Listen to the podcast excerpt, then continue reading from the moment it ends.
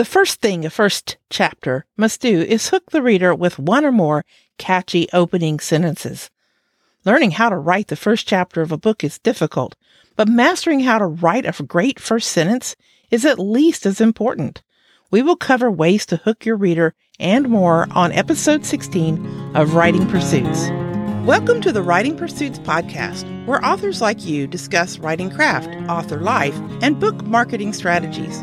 I'm your host, Catrice McKee. I own Writing Pursuits and write and produce the weekly newsletter Writing Pursuits Tips for Authors. In addition, I am a speculative fiction author. Writing Pursuits is for authors who drink too much coffee, endure judgmental looks from their furry writing companions, and struggle for words. If you are a writer seeking encouragement, information, and inspiration, this podcast is for you. Let's get to it. Hey, Writing Pursuits authors, welcome back to the podcast. To those of you who are new, I want to extend a special welcome. My name is Catrice McKee, and I'm glad you're here. Please leave a comment, a star rating, and follow the show to help others find writing pursuits. Are you as happy that 2021 is over as I am? Really, I'm not wishing my life away, especially now that it seems doubly precious. But 2021 did not endear itself to the world, generally speaking. The new year has a certain sheen to it, the promise of a fresh start, don't you agree? 2021 was not all bad, though. For one thing, my kids were under the same roof for the first time in a few years over the Christmas holiday, and that is a memory I will cherish. We were blessed to be together, to laugh, and to express our love for each other. I hope you were able to do the same. In the next few solo episodes, I plan to discuss how to write a killer first chapter. We will cover the hook, establishing point of view, and the setting and genre, we will cover all the things a great first chapter must do, including showing the normal world, the stakes, the conflict, and finally creating a cliffhanger. Why is the first chapter different from others? First chapters are how you attract new readers right after the cover and the book description. First chapters have lots of moving parts and must do some heavy lifting to ensure the success of your book. This is why we need to study how to write an engaging first chapter. If your first chapter doesn't work for the reader, then you will probably have lost a customer for life. If they flip open the cover or use the look inside feature online to read the first page and you fail to hook them, then you've lost your best opportunity to land a new reader. It's so easy for them to close the book and put it back on the shelf or to click off of the web page.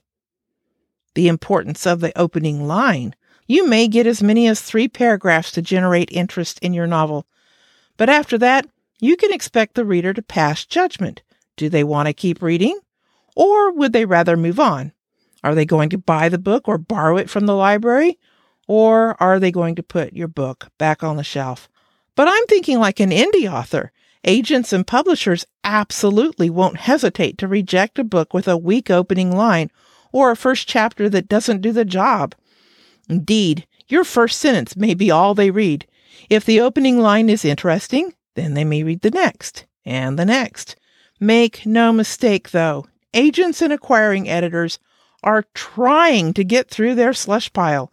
They are searching for any reason to reject your manuscript and move on to the next. So, no pressure. The hook. Every scene begins with a hook. At least they should. The hook can be one sentence or up to five or six sentences.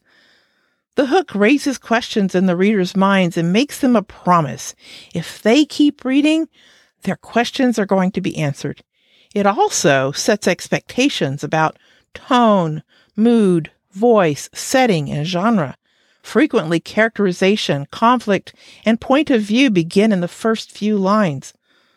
Let's take the first paragraph of The Hunger Games by Suzanne Collins, written in 2008, as an example. When I wake up, the other side of the bed is cold. My fingers stretch out seeking Prim's warmth, but finding only the rough canvas cover of the mattress. She must have had bad dreams and climbed in with our mother. Of course she did. This is the day of the reaping? Automatically, the reader wants to know the answers to the following questions. 1. Why is Prim missing? 2. Why is there only a rough canvas cover on the mattress? And why does the main character have to share the bed with Prim for warmth? 3. Why does Prim have regular nightmares? And what is a reaping? Notice the clues to characterization. The main character is concerned for Prim. Mother is nearby and sleeps alone. Prim is the victim of frequent bad dreams. There are clues to setting, both place and time.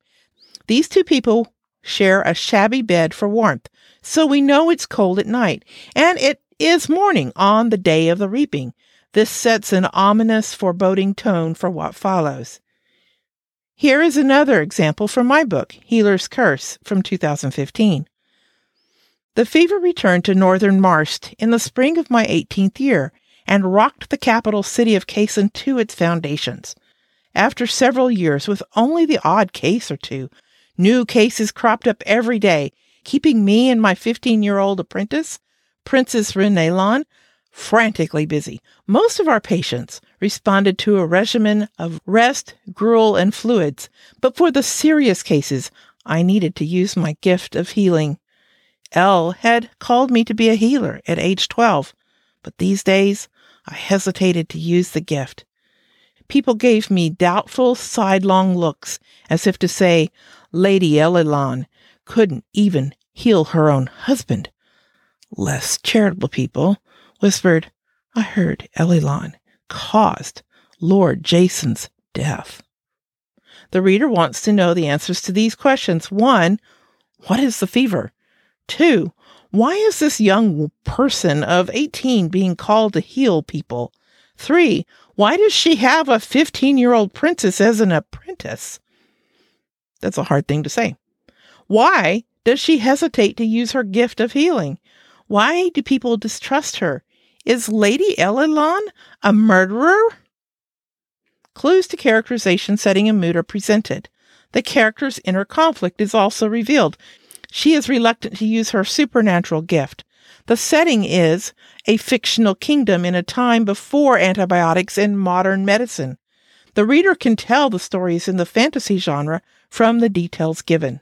Let's look at one more example from Sally Bradley's contemporary romance Kept, 2014. Mark was leaving. Again. Miska Tomlinson let the gauzy car- curtain fall across her living room window, obscuring the view of Chicago's lakefront 18 stories below. If she'd known a year ago that their relationship would stall like this, she might have thought twice about accepting his offer of a drink. That would have saved her this roller coaster of pleasure and pain. The pain was worth it, though, wasn't it? The two of them hiding out in her condo three or four days at a time. No one hassling them. No one knowing. These three paragraphs raise several questions. One, why is Mark leaving again? Two, why does Miska put up with it? Three, is she thinking about ending their relationship? Does she regret it? Four, why do they hide their relationship from the rest of the world? The reader is introduced to two characters, Miska and Mark, and characterization begins right away. Miska is powerless, for some reason, to stop Mark from leaving. This hints at the conflict. The setting is vividly established as modern day Chicago in a luxurious condo overlooking the lake, and the mood is established as one of pain and wistfulness. In all three examples, we catch a glimpse of the main character's normal world.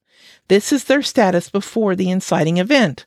None of these examples dwells on the backstory or dumps information on the reader. Let's review. The main job of the hook is to raise questions. You are promising to answer those questions. You are setting expectations about tone, mood, and genre. The hook is the beginning of a scene, so make sure you set the scene and reveal who it is about. In The Hunger Games, we start in Katniss Everdeen's point of view, even though we don't know her name yet. It is morning inside a shack on the day of the reaping. In Healer's Curse, we start in Lady Elilon's point of view, and the reader learns she lives in the capital city of Kaysen in the kingdom of Northern Mars in medieval times. The main character has a supernatural gift and she lives under a cloud of suspicion. These droplets of information set expectations about genre and conflict. In Kept, we start in Miska's point of view inside a contemporary penthouse apartment in Chicago. Her focus is on her lover, Mark, who is leaving her behind again. So, what if you are having trouble writing the beginning of your story? We will cover several tips and examples after a word from our sponsor. Writing Pursuits is run by Catrice McKee, who has been trusted by fiction authors since 2014 to take their writing to a new level of excellence. Catrice is a three story method certified editor who specializes in story diagnostics, coaching, and line editing to help you prepare your story for the journey ahead. For more information, go to writingpursuits.com. The link is in the show notes. And now, back to the podcast. So far, we have considered the importance of the first chapter and the opening lines of the first chapter, otherwise known as the hook. First, try this unexpected tip for how to write a first sentence. If you are having trouble writing your hook, don't write it yet. If you are having trouble writing your hook, don't write it yet. Some authors know right away what their first lines will be, but most really struggle with the hook, and rightfully so. The first few sentences need to achieve many things. To get over the hump, skip it until later. Most of the time, I type the following as I begin to write. This is my first sentence, period. That's it. That's a sentence. Let the first sentence rest so your subconscious can work on it while you move ahead. It is quite possible that your first sentence will turn into several paragraphs or a scene when you return to it. Meanwhile, plunge into your story, knowing that later the perfect beginning will occur to you. You may even be able to tie the beginning and ending of your story together, bringing it full circle. Second, do not begin with an information dump or backstory.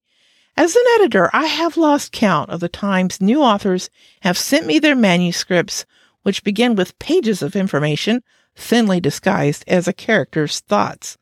Most of the time, the beginner writer has a character doing something, but often the action is banal, like taking a shower or getting dressed for work or looking in the mirror, God forbid, or walking the dog. Pages and pages of boring explanation or excessive description go by. The author needs to know this stuff, but the reader does not care. Set things in motion. Establish the main character. Get some dialogue going. If your first two pages contain only prose, that's a sign to take a second look and or get a second opinion before you send your work to an editor. There are exceptions to the rule, but openings should always involve conflict and include important action. Here is an example from Dance Hall of the Dead, a Leaphorn and Chee novel by Tony Hillerman, published in 1990. Sunday, November 30, 5:18 p.m. Shulawitsi, the little fire god, member of the Council of the Gods and deputy of the Sun, has taped his track shoes to his feet. He had wound the tape as coach taught him, tied over the arch of the foot, and now the spikes biting into the packed earth of the sheep trail seemed a part of him, he ran with perfectly conditioned grace, his body a machine in motion, his mind detached, attending other things. Just ahead, where the trail shifted down the slope of the mesa, he would stop, as he always did, and check his time and allow himself four minutes of rest. The opening contains no dialogue. In fact, the first chapter contains no dialogue, but it shows crucial action as frequently happens with whodunits, the first chapter is about the crime. But what a great first sentence! The little fire god has track shoes taped to his feet. He is on a sheep trail running along the top of a mesa. He is all alone. Why? He seems so intent on doing everything just right, and he is trained for this moment. Will he succeed? Well, I guess you'll have to read the book to find out. Third, establish point of view, POV, and setting. The third tip is to be clear about point of view and setting. Also, show, don't tell. In the previous example, we were firmly in the head of Shulawitsi, Because it is evening on the last day of November, we can guess that it is cold. We are running with the little fire god and enjoying the feel of the track shoes biting into the sheep trail. We are perfectly tuned machine and we are on a mission. Fourth, set the tone and mood through what you focus on and the words you choose. If your book is meant to be funny, then start off that way. If it is brooding and foreboding, then choose the opening words accordingly. Dance Hall of the Dead is a mystery murder or a murder mystery. Dance Hall of the Dead is a murder mystery. So Hillerman starts off with a mysterious scene. He draws the reader in and raises serious questions from the beginning. In the funny and heartwarming memoir series by James Herriot, he begins with, They didn't say anything about this in the books, I thought, as the snow blew in through the gaping doorway and settled on my naked back. I lay face down on the cobbled floor in a pool of nameless muck, my arm deep inside the straining cow, my feet scrabbling for a toehold between the stones. James Herriot, All Creatures Great and Small, 1972. Herriot's dry humor comes through the first sentence and never lets up. Sometimes the author will make you cry, but then he will make you laugh through the tears. Fifth, be consistent with your genre. Going back to The Hunger Games, a dystopian book for young adults, Collins chose to use first person present tense. This isn't my favorite choice, but it works well for the genre and the audience. Let's take a look at a few other examples with genre in mind. It was a pleasure to burn. It was a special pleasure to see things eaten, to see things blackened and changed, with the brass nozzle in his fists, with this great python spitting its venomous kerosene upon the world. The blood pounded in his head, and his hands were the hands of some amazing conductor playing all the symphonies of blazing and burning to bring down the tatters and charcoal ruins of history. Ray Bradbury, Fahrenheit 451, written in 1953. Obviously, this is dystopian science fiction, and we cannot look away as the books burn. It is a truth universally acknowledged that a single man in possession of a good fortune must be in want of a wife. Jane Austen, Pride and Prejudice, 1813. Some people mistakenly believe Jane Austen's books are romantic historical fiction. But no, she was writing contemporary satire about her time in history. And this tongue in cheek opening line is exactly right for what she meant to achieve.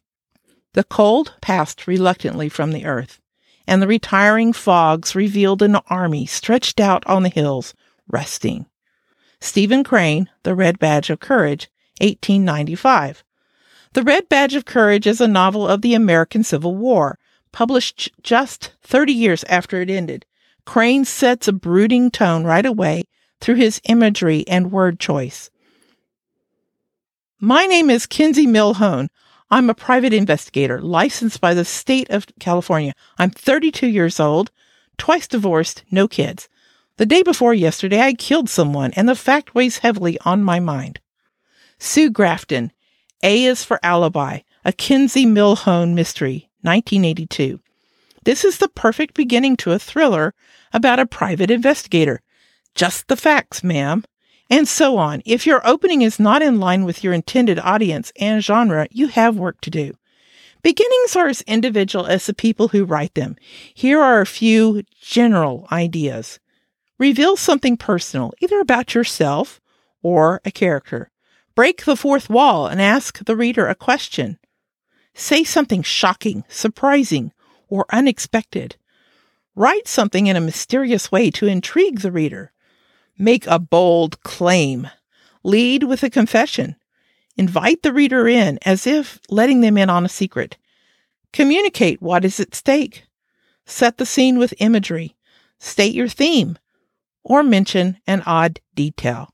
This is by no means an exhaustive list. Remember, you want to raise questions in your reader's mind. Then you want to hold their attention. The question for this week is What is your favorite book opening? Share a short quote the author and title in the comments for episode 16. Thank you for joining me today. If you have questions about writing or need a story diagnostic, please go to writingpursuits.com. That's all I have for you today. Until next time. Thank you for joining us today. If you enjoyed this episode, please leave a comment and follow the podcast. If you're new around here, I hope you will sign up for the weekly newsletter, Writing Pursuits Tips for Authors. That link and all the links mentioned in today's episode are in the show notes at writingpursuits.com. Please join us on Wednesdays for new episodes and keep writing, my friends. Keep writing.